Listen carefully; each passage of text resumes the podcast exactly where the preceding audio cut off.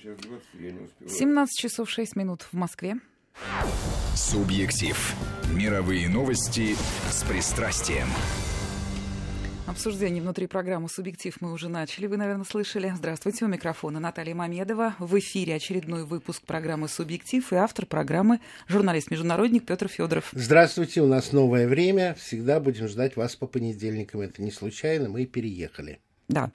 Мы, наверное, сразу представим нашего гостя. Обязательно. У нас с нами Владимир Кантор, философ. Здравствуйте, Владимир Карлович. Здравствуйте. Ну, мы, давайте так, говорить мы будем сегодня о Чернышевском. Чуть позже объясним, почему. А пока я все-таки думаю, нужно начать с темы, которая главная и очень грустная, и печальная. Но в то же время я хотел бы... Знаете, как человек, которому много лет, я помню, организованные траурные мероприятия, когда людей изгоняли изображать скорбь при похоронах действительно великих людей, я не знаю, маршала Ворошилова, может быть, не так люди скорбели по поводу смерти Суслова, но все равно это была фигура. Но вот то, как это организовывалось, как люди посылались, и то, что я вижу сейчас, когда это послание сердца, позыв сердца ведет людей на Дворцовую площадь, в другие места, когда мы видим, как по всему миру к нашим посольствам ложатся цветы, в том числе в Киеве, в том числе в республиках Балтии. И это не столько удивляет, сколько дает надежду на нарастание гуманизма в обществе в целом, в человечестве и у нас. Я, когда на Дальнем Востоке у нас были сильные пожары лесные, жена собрала вещи, и я поехал, я знал, куда ехать. Но когда я приехал и запарковал машину, я не ожидал, что мне придется стоять в очереди, чтобы эти вещи донести до места сбора. И... я поехал еще второй раз в другое место и увидел, что люди сдают уже не столько старые вещи, сколько вещи, необходимые для малышей. Это были и памперсы, и питьевая вода, это были средства гигиены. То есть это уже не «на тебе, Боже, что нам не гоже, что больше не нужно». Это были уже и затратные моменты. И вот, казалось бы, сейчас, когда... время должно было ожесточить людей, экономические сложности, инфляция. Наоборот, я вижу другое. И мне кажется, что мы можем, собственно, начать с моим другом Владимиром Кантором с того, насколько это вообще в традициях русского общества, русской интеллигенции, русских разночинцев. Я начал бы... наверное, с чего хочешь, родной. С чего хочу, да. Начал бы не страдать, традиции были. И действительно, скорбь и похороны были удивительны, особенно когда умирали те, кого называли властителями дум.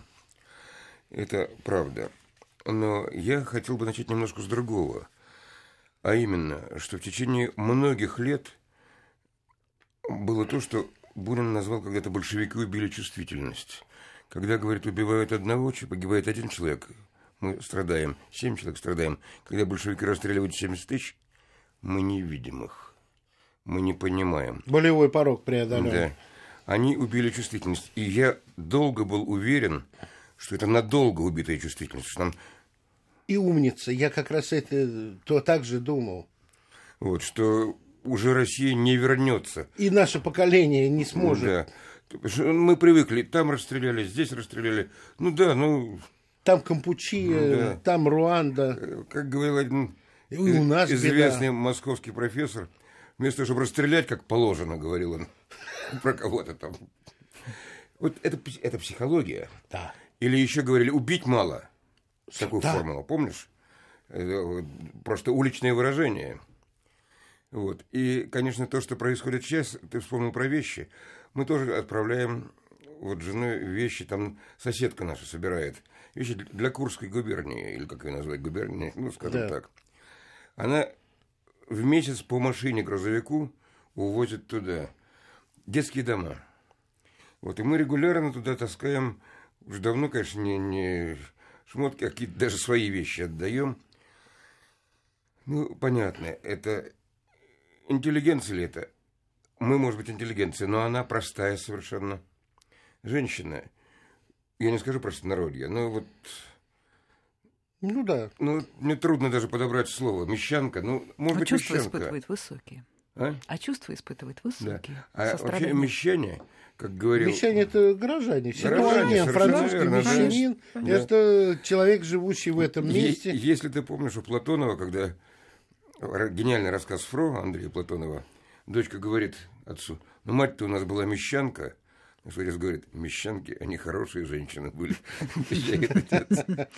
Ну, давайте, уважаемые участники нашей сегодняшней встречи в эфире, перейдем все-таки, да, к Чернышевскому, к Николаю Гавриловичу. Я думаю, что мы заинтриговали нашу аудиторию. Какая связь? 19 век. О чем мы? Могу я сказать? Да. Вот если мы начали уж с такой трагической ноты. Да. Когда Николай Гаврилович умер, это был 89 год. Ну, во-первых, надо понять, 20 лет каторги, когда он был просто вычеркнут из жизни вообще. Его имя было запрещено упоминать. Но его помнили. Насколько я понимаю, не только были помнили. Две попытки его освобождения. 6. Не только помнили. Когда он умер, причем это тоже надо понять, когда его освободили из Вилюйска, а Вилюйск – это страшное место, народная воля торговалась. Либо... коронация Александра Третьего пройдет нормально, и тогда вы отпустите, если вы отпустите Чернышевского. Если вы его не отпустите, у вас будет фейерверк. Правительство отпустило. Но как? Вы понимаете, что такое из Вилюйска за месяц доехать до холерной, страшной малярийной Астрахани? За месяц. И его гнали, и чтобы он помер там. Это была попытка, в общем, на самом деле казни. Уморить. Он прожил там 5 лет и, в общем, выжил. И еще потом год жил у себя уже в Саратове.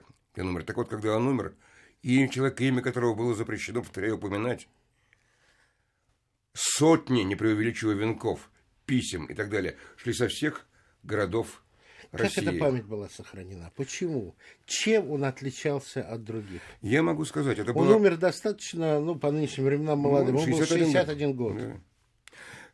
Ситуация довольно, на мой взгляд, простая. Было то, что в России крайне редко бывало, невероятное чувство собственного достоинства. Вот он, я не буду говорить об идеях, они тоже интересны. Но когда человек, сидя в Петропавловке, пишет письмо императору: я требую справедливого рассмотрения моего дела, и подписывается не ваш подданный, а ваш подданный Николай Чернышевский, император, я думаю, просто обалдел. Такого не было. Вот когда он пишет потом генерал-губернатору Санкт-Петербурга Суворову. Но это же был Александр II. Это был освободитель, который, собственно говоря, убил Чернышевского. И я думаю, я об этом еще скажу, что это ему, в общем-то, отыгралось убийством его. Дело в том, что первая попытка убийства, ну, расскажу, не буду забегать вперед. Сейчас новости. Да, сейчас новости, хорошо. Мы прервемся, и сразу после них продолжение увлекательной истории. Продолжаем нашу программу. Очень хочется, чтобы вы повторили вот это чувство собственного достоинства. Вот тут прямая связь с 19 веком, на мой взгляд. Дефицит сохраняется. Абсолютно, это да, но у меня все-таки вопрос методологический, прости, ради бога. Ради бога. Я, честно говоря, Чернышевского перевернул для себя еще в школе. Что значит перевернул? Ну, перевернул страницу, закрыл. Прочитал книгу. И отказался? Нет, не отказался, просто прочтено, изучено. Ну, в университете я журфак заканчивал, у нас был курс русской литературы, разумеется. Снова что-то себе из публицистики обновил, потому что что делать, читать не надо, в детстве память хорошая, в юности.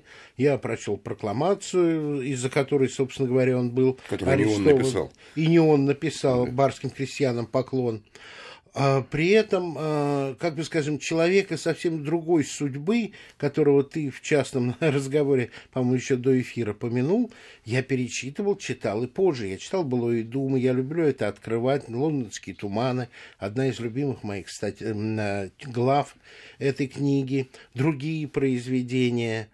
Но вот сейчас ты заставил меня задуматься о том, что по масштабу как бы тебе сказать, историчности, исторической справедливости этих личностей, исторической ценности, оказалось, что человек, которого я читал и перечитывал, много-много уступает тому, кто казался мне страницей перевернутой. Я позволю тоже сейчас сказать, но начну с Герцена, потом перейду к Чернышевскому. У нас Герцена называют лондонским изгнанником. И это неправда. Изгнанники были вот те, кого выслали в 1922 году, да. И так далее. Изгнанников было много. Герцен сумел продать все свои имения, уехал барином и миллионером. Он не был изгнанником, он жил себе в Лондоне. И Чернышевский говорил, сидит себя барином в Лондоне и подбивает молодежь на восстание. Совесть-то у него есть или нет? Говорит Чернышевский. Более того, Чернышевский был... Это еще любопытная судьба. Я не могу об этом не сказать. Дело в том, что он из семинаристов, как известно. И сын священника. Сын протоиерея. Протоиерея. Вот, которого граф Сперанский, тоже семинарист, он тоже хотел взять к себе в помощники. Отец Чернышевского отказался и дал своего одноклассника, который стал тайным советником, генералом и так далее. Но тема Сперанского в семейном быту Чернышевского существовала, что он мог быть сыном тайного советника. И одна из последних статей Чернышевского называлась «Русский реформатор» о Сперанском. Вот и он сам, Николай Гаврилович, был русский реформатор, в отличие от радикала Герцена. Потому что что делает Герцен? Он еще мальчишкой, 14 лет, двум бастардам, они были бастарды оба, и Огарев, и Герцен, они... Ну, отец Герцена был Яковлев, он растил Герцена, рожденного от марганатической жены немки, и поэтому далее. И фамилия немецкая Херцен, от сердца. Да. Херцен. Вот, но 14 лет... То есть оба были, как бы скажем, не прямой ветви. Ну, бастард, ты сказал, это нормальное французское слово, я слегка ругательное. Сказал по-русски. Незаконнорожденные. Не надо по-русски. Да. Может быть, это их и свело? Может быть. Но они поклялись, 14 лет поклялись уничтожить Русскую империю. Вот и конкретно, ни монарха, ни самодержавия. Вообще империю как таковую. И мы сегодня, вот, если прокидывать мостик к сегодняшнему дню, переживаем, когда как бы убирали диктаторов, Каддафи, этого самого Хусейна и прочее. Саддам Хусейн, да. Что получилось? Разрушены страны. То же самое хотел Герцен. Но я говорил с моим другом Петром Фёдоровым накануне, говорил, вначале же это произошло в России. Конечно. Убили императора, и миллионы беженцев ринулись в Европу из России. Страна был хаос, страна была абсолютно разрушена. Вот, собственно говоря, разница, и это то, что я хочу провести, эту линию, между радикалом и реформатором. Чернышевский никогда не уезжал. И не хотел уезжать, потому что реформатор должен жить в стране. Он должен изнутри что-то делать, и он пытался это делать. А ему предлагали? Предлагали. Соратники, поможем. Нет, ему предлагал генерал-губернатор Санкт-Петербурга, князь Суворов. К нему пришел флигель-адъютант, замечательная история, занесенная в доносах третьего отделения, которые уже до момента следили. Пришел флигель-адъютант, а дальше рассказ. И предложил Николай Гаврилович, мы предлагаем ему покинуть пределы России. Он говорит, почему? Вообще, у меня паспорта нет даже. Если мы предлагаем, конечно, получите. А кто через границу меня пропустит? Если мы предлагаем, вас переведем. Зачем князю это надо? Дело в том, ответил флигель-адъютант. Какой это год был? Это был 1962 год, начало. Реформы пошли уже. Реформы шли вовсю. Да. Царь-освободитель, я говорю, он же, собственно, убил себя убийством Чернышевского. Я тебе скажу. Чернышевский в этот момент всего лишь год как сидел в Петропавловке. Еще он не сидел в этот момент. Он еще был дома. К нему домой приходили. И не был даже под домашним арестом? Не был, нет. Он говорит, зачем надо это князю? Князь личный друг императора. И он не хочет, чтобы на биографии царя-освободителя осталось пятно ареста абсолютно невинного человека. А то, что вас арестуют, мы знаем. Так вы отказываетесь? Абсолютно отказываетесь. Это первый раз ему предложили. Второй раз была история с Герценом, когда Герцен назвал Чернышевского и Добролюбова Два милых паяца, как написал он, которые не хотят свергать правительство, а всячески пытаются его реформировать и подсвистывают ему. Так они досвищутся, написал Герцен, до Станислава на шею. Вы не понимаете, по тем временам... эти Станислав слова, на шею, да, это оскорбление было. По тем временам людям свободомыслящим такое кинуть из колокола. Угу. Это было серьезно. И тогда Чернышевский первый и единственный раз едет за рубеж, в Лондон, беседовать с Герценом. Причем он едет как бы навестить брата в Париж, на самом деле он сворачивает в Лондон к Герцену. И ему всего лишь 34 года. Да, и он говорит... Правильно я говорю? Ну, примерно, да, мне трудно сосчитать. Это был 59-й год. А 59-й год нет, это ему, извини меня... Меньше было, конечно. Да. Ему было 30 лет. Ну... Он 28-го года. 52, ну, да, 44. Да, примерно так. Короче говоря, он потом пишет, что я ведь, говорит, так с виду слова, я вообще медведь, я ломаю кого хочу. Я так ломал Герцена, он передо мной как школьник крутился, пока он не извинился перед Добролюбовым. Я даже не Красова ломал, а ярославского мужика ломать трудно. Я даже его ломал. Вот он перед Герценом поставил твердую задачу. Он действительно ее поставил. Вы обличаете. Ну что вы ваш колокол? Он обличает мелких жуликов, которых и так надо обличать. И правительство готово обличать. Поставьте программу. Программу превращения России в конституционную монархию. Вот программа. И дальше ее выполняйте. Тогда это будет иметь смысл. Слушай, ну сплошные аллюзии, даже мне скучно, не хочется скучно даже называть современные фамилии, потому что их не хочется ставить в один ряд с Герценом. Вот. Хотя что-то любопытное есть, потому что, скажем так, по слухам, якобы Ходорковский отказывался покинуть пределы России, но до ареста. Угу. Но после освобождения мы видим, что он занимается... Провелся кое-как, да. Ну, мягко выражаясь, да. Дальше. С Чернышевским была еще одна любопытная вещь. Он уже... А у Герцена не осталось... Он не посмел написать об этом эпизоде? Нет, об этом он не... Зато, когда закрыли «Современник», а «Современник» закрыли, хоть он обещал Станиславу на шею, на самом деле «Современник» закрыли. И тогда он предложил провокационное предложение... за которое Чернышевского посадили, кстати сказать, предложил издавать «Современник» в Лондоне и приглашал Чернышевского в Лондон. Чернышевский отказался, но письмо было. Письмо открыло третье отделение.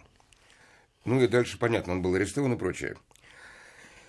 Он не поехал, еще раз повторяю, реформатор не может извне реформировать страну, он может быть только внутри. Как, по-твоему, почему его сочли опасным окружение императора? Ты знаешь, вот это поразительная вещь. Практически вся высокая русская интеллигенция.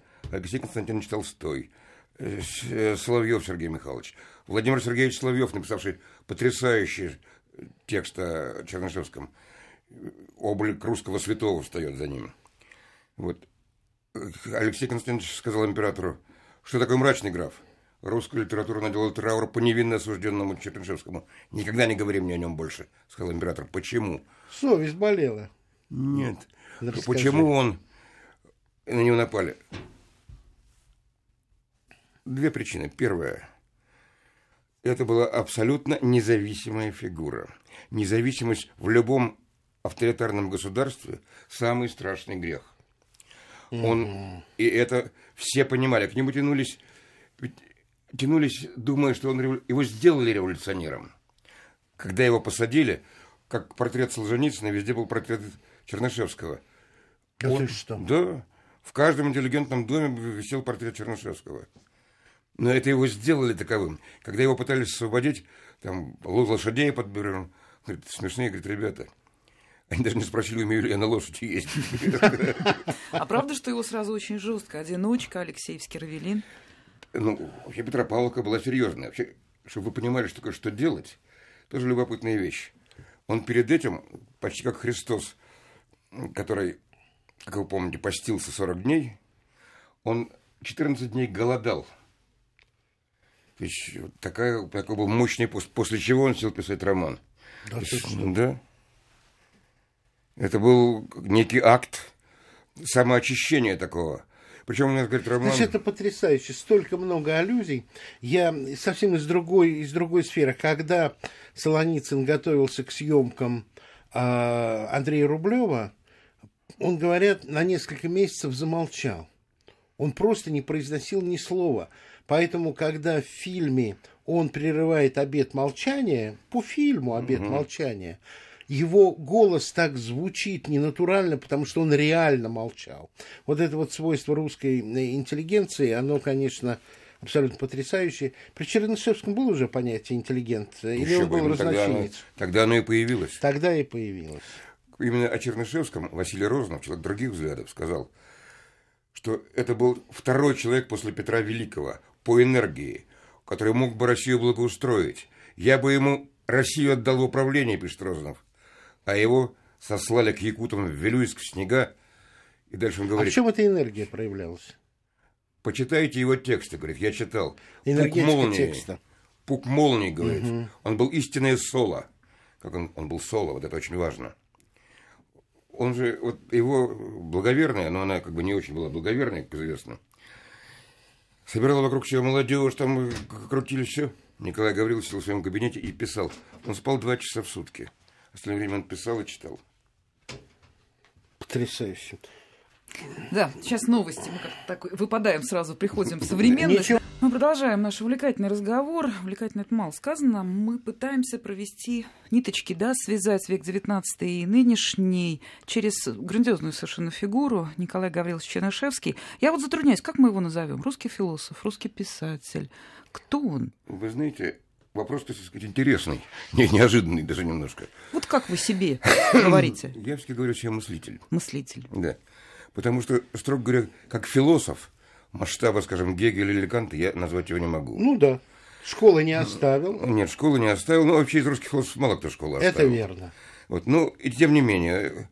Кстати сказать, что любопытно, он настолько глубоко знал западную философию. Ну, вот я читаю, вот ссылка на Канта. И он легко оперирует, да? Абсолютно свободен. Ну, вообще, ребят, чтобы вы понимали, он знал 11 языков. 11 языков. Он с отцом переписывался по латыни, он знал татарский язык, он знал арабский язык. Ну, я уже не говорю про все европейские языки, на которых он писал и говорил. Слушай, скажи, пожалуйста, а нет ли у тебя впечатления, что эта потрясающая личность была каким-то образом взята в кокон? Потому что то, что ты сейчас рассказываешь, я всегда себя считал достаточно образованным человеком. Наверное, где-то в текстах это поминалось. Но, как бы скажем, масштаб фигуры был взят в кокон поклонения революционеров, настольная книга Ленина, там еще что-то, и он был каким-то образом приписан к лику не святых еще, а каких-то вот таких пророков. Да-да-да, и вот этот вот нарядный кокон, который большевистская идеология его, так скажем, обернула, мне не дала пробиться к личности. То, что ты рассказываешь, слушаю с удивлением. Ну, во-первых, я могу сказать, вот я сейчас... Почему ты к нему обратился? Ну, это история давняя. Я впервые прочитал Чернышевского, я много читал в детстве, до школы, то есть до того, как мы перестали проходить в школе. Ну да. В классе в 7 или 8 я прочел, у меня был здоровый том Чернышевского, где были романы, статьи и прочее. Я обомлел. Потом началась школа, мне начали рассказывать про что делают. И сказали, ну ты у нас умный, давай выступай. Я думал, что я не могу говорить. Потому что, смотри, будет. Я ни разу не выступил по Чернышевскому в школе. Потому что это не совпадало с идеологической нормой. Я для себя не мог никак его... Обломать, для себя не мог обломать. Обшлифовать. Угу. Вот. Потому что тогда для меня не было... Важно, что сейчас я понимаю, скажем, новые люди. Что такое, у нас новые люди, говорят революционеры. Новые люди – это христиане. Когда он говорил, что новые люди, а кто они? Что читает Рахметов, придя к Верпалне? Он читает «Апокалипсис». С чего начинается, что он говорит Верпалне? Как вы смели бросить свою мастерскую? Это же грех против Духа Святого, говорит он гей. Ну, у нас же Рахметов – это революционер. Ну да. Вот. Уезжает в Америку там, да. И так далее. Ну, это отдельная песня.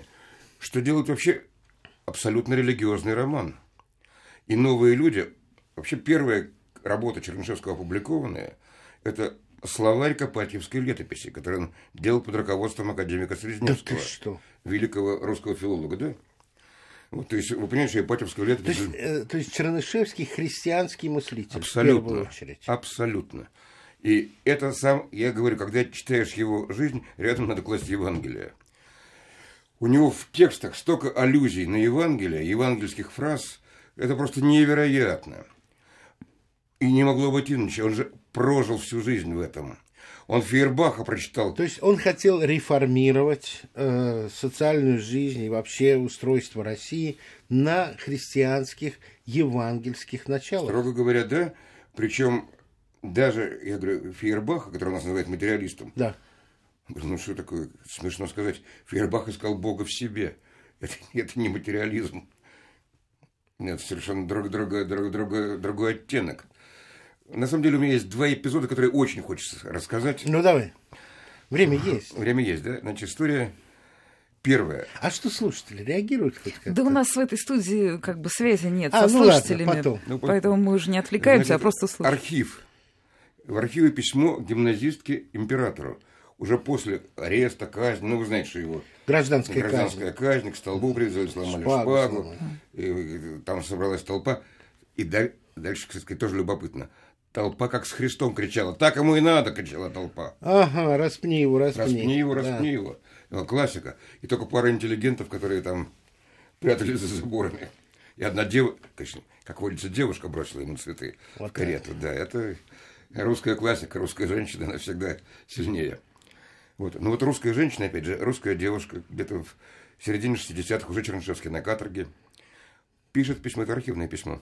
Письмо императору. «Ваше императорское величество». Я, может, неправильно обращаюсь к вашему величеству, не знаю, как правильно величество называют, но я хочу вам написать.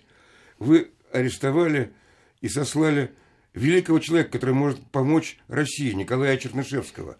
Если вам так надо кого-нибудь посадить, посадите меня. Вот в самую плохую темницу.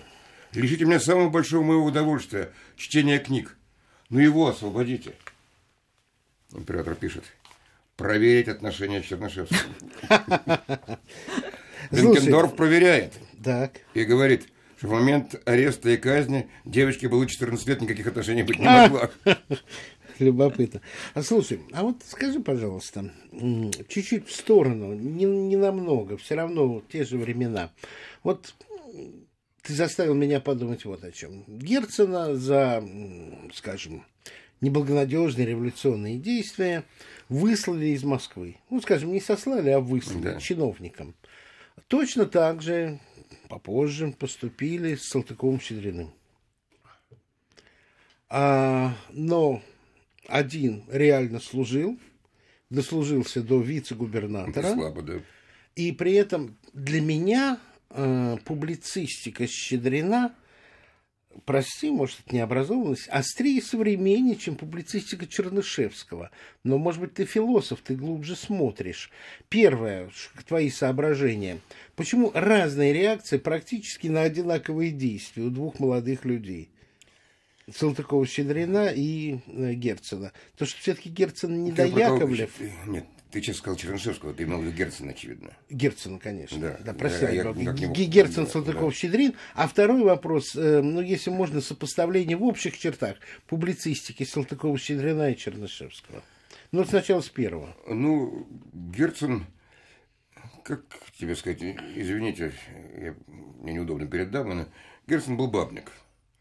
И он, я прошу прощения у всей широкой публики, а Пушкин тоже был бабник. И тоже был бабник. Все бабники, в общем, на самом деле. Да. Ну, что ж там. Его, в отличие от Щедрина, который был семьянин и прочее, прочее, интересовала одна девушка, другая девушка, третья девушка. У него куча романов было в этой его ссылке. Вятки. Вятки. Город Малинов, как он его назвал. Да. Вот. Это одна песня. И публицистика его поэтому была такая философическая, воздушная. Ну да, Щедрин полегче. Что касается Чернышевского, то его публицистика, на мой взгляд, была... Просто кто был бабник? Герцен. А я с Салтыковым-Щедриным. Щедрин, он резкий был, конечно. Резкий, да. Его как-то справедливо назвал один русский философ, тоже Василий Розанов. У него критика России вице-губернаторская. Он говорит, сверху как начальник смотрит и говорит, это вы неправильно сделали, ребята, вам за это плетей бы. Ты знаешь, я согласен, да. В этом есть большой смысл, но при этом язвительнейшее отношение к феномену, который Салтыков-Щедрин называл русским либерализмом, я нарочно ставлю русский, потому что это не либерализм, а именно тот русский либерализм. Да. Точно, да. Это убийственное. А как он говорил, что в России два праздника: праздник властей придержащих и праздник, который напоминает о бедствиях уже испытанных. Я его обожаю. И у нас такие-то, так оно и было. В общем, да. Скажи, пожалуйста, твой анализ двух публицистик. Ты понимаешь, ни тот, ни другой, Герцен даже больше мой, чем Щедрин. Так даже. Да, Щедрина я люблю как писателя. У него есть вещи, скажем, «Город Градов» один из гениальнейших. Глупов. Здесь Глупов, да, конечно. Платонова приплел. «Город Глупов», конечно, одна из гениальнейших вещей в русской литературе. Это Грюм Бурчеев, который, указывая на реку, говорит, зачем? Это же гениально. У меня одна из любимейших проектов отечественного балета. Да. И дальше фраза, которая, на мой взгляд, вообще много объясняет в России. И история остановила течение свое. Фукуяма. Да. Но я хочу вернуться к второй истории Чернышевского. Давай. Он, во-первых, каторга. Поначалу к нему относились там, ему даже отдельную комнату давали. Потому что такое Вилюйск, куда его сослали? Это надо представить. Это две маленьких улочки. Угу. Его дом стоял на отшибе. В его доме жил полицейский, который за ним следил со своей супружницей и ребенком. Ребята, и так 12 лет. Человек, который привык к интеллектуальной работе. Право переписки, книги, библиотека. Раз в месяц. Какая библиотека? В Вилюйске. С ума сошел. Выписать нельзя было? Он выписывал, но сколько приходило ему в год одна-две книги. Это смешно. Ему пришел, кстати, «Капитал Маркса». Любопытно, что он его читал. Прочитав страницу, он делал кораблик и пускал по Вилюю. Да ты что? И потом говорил, что у нас же сейчас идут с ума на Марксе, а он же к нам никакого отношения не имеет. Потрясающе. Он был гений, действительно. Но я хочу рассказать смешную историю. Его любили... Да, у него на каторге было прозвище «Стержень» или «Стержень добродетели» у Чернышевского. А кто прозвал? Каторжане. Там же интеллигенция была. Интеллигенция еще была? Была, а как же. Его не с ворами посадили, его посадили с бунтарями. И они к нему относились с большим уважением.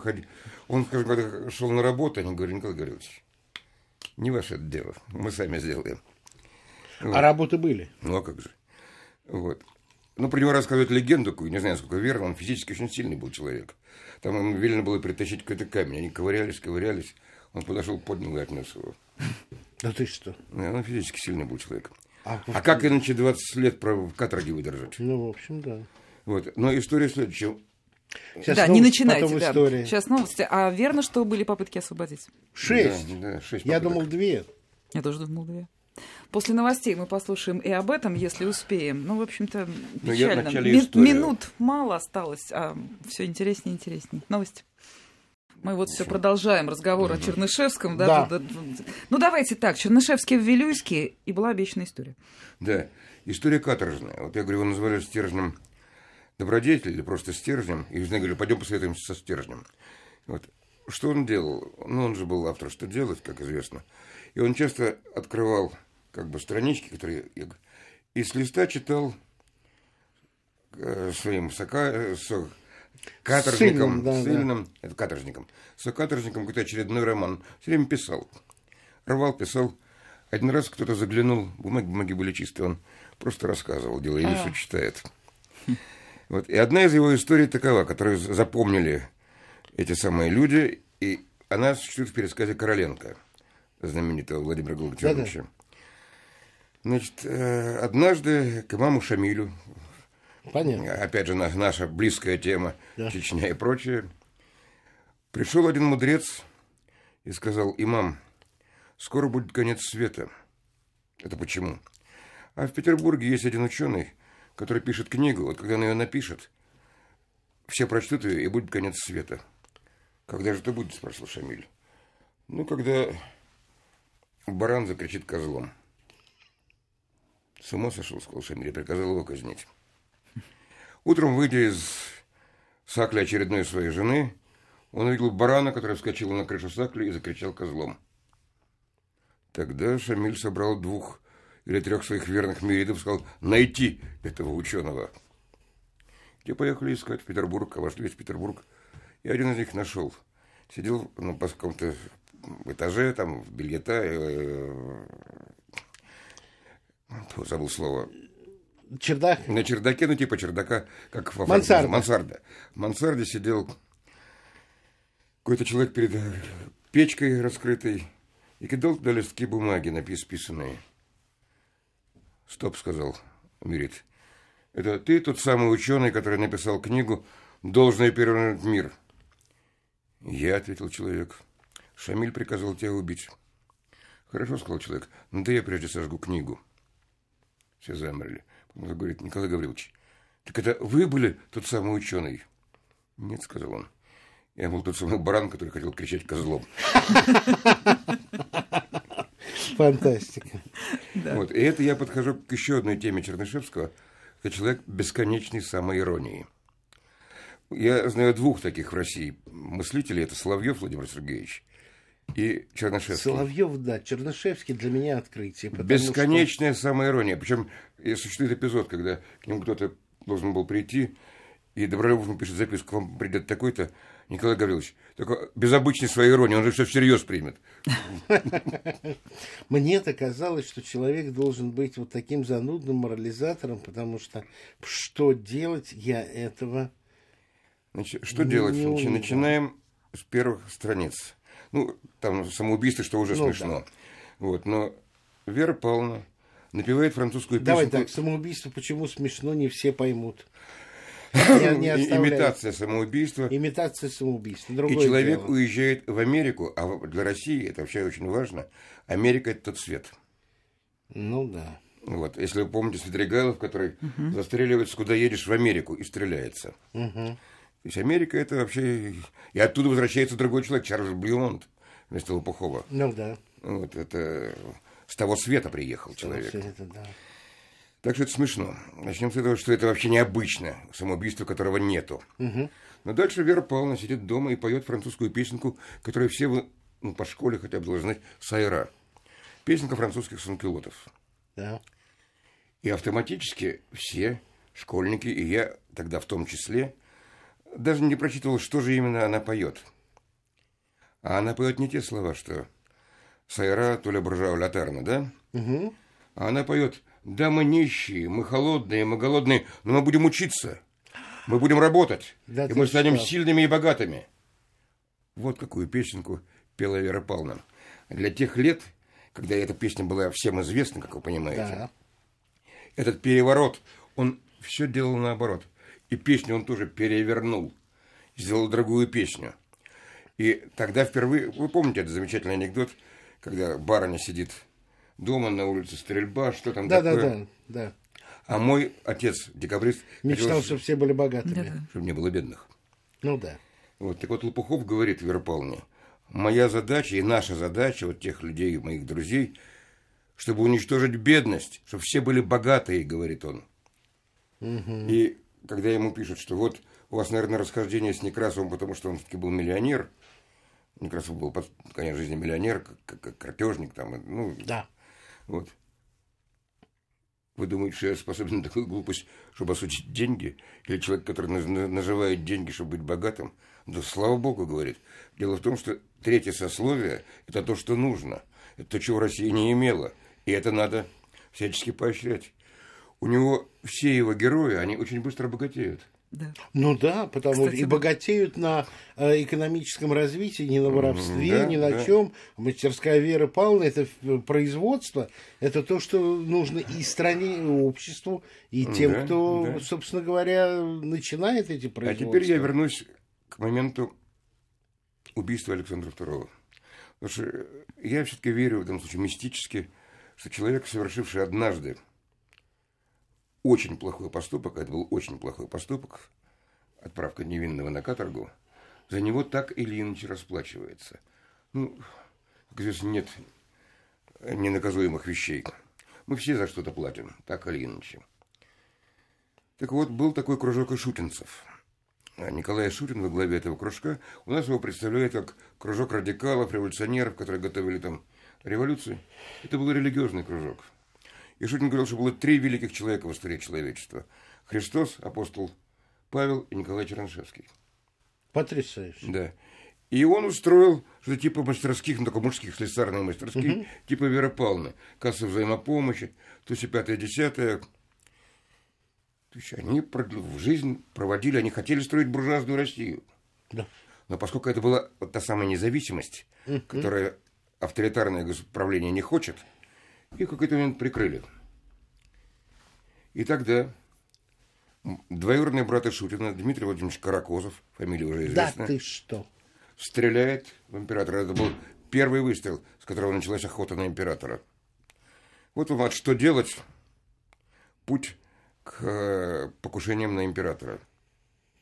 Да, слушай, в общем, я тебе должен сказать, что спасибо тебе огромное, потому что на фигуре, которую, казалось бы, мы знаем со средней школы, целое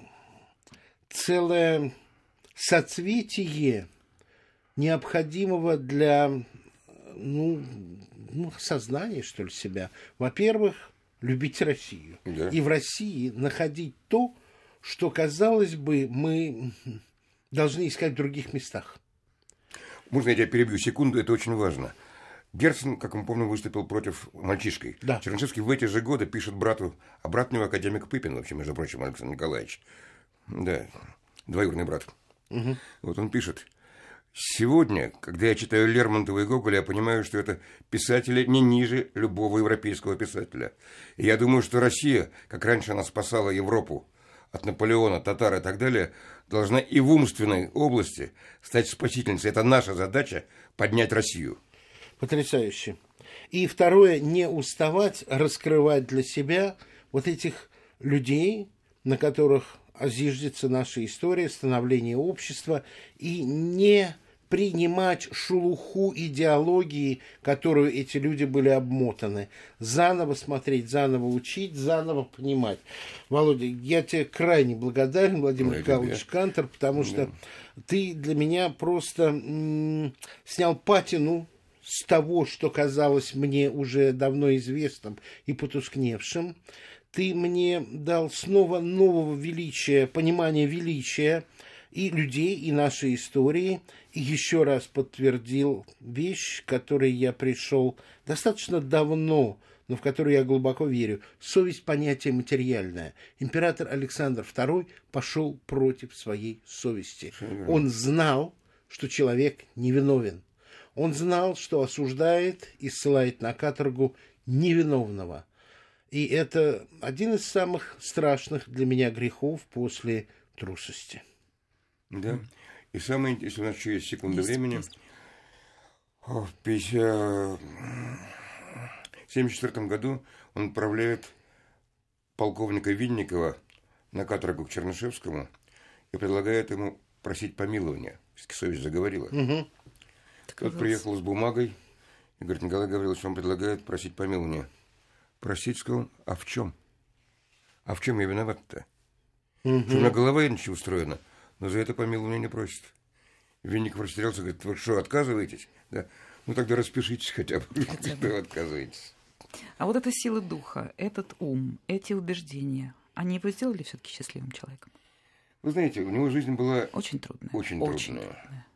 Трудная, ну, даже начиная с семейных его обстоятельств. Он очень любил свою жену, но по чину православному, брачующихся, как вы знаете, муж получает чин мученика. Вот, чтобы вы знали. Нам это интересно. Не про нас с тобой. Да, ну не про нас с тобой. Но... Не успеем мы эту историю дослушать. Да, я знаете, просто... я думаю, и он был мученик везде. Ну, в том числе и понятно. Там. Ну что, будем Владимир Калыч еще предложить. Да, очень интересно. Если кто-нибудь из наших слушателей сегодня, в ближайшие дни, откроет Чернышевского, хотя бы одну из его книг, и сумеет как-то снова его прочитать, я думаю, мы своей цели достигли. Да и Герцена можно открыть. Нет, да, Чернышевского. Герцена читают как раз. Сам... Ну, это уже не для эфира, всё, да, я всё. Просто вам расскажу. Хорошо, да. Сейчас мы завершаем. Спасибо большое. До следующего понедельника. Субъектив.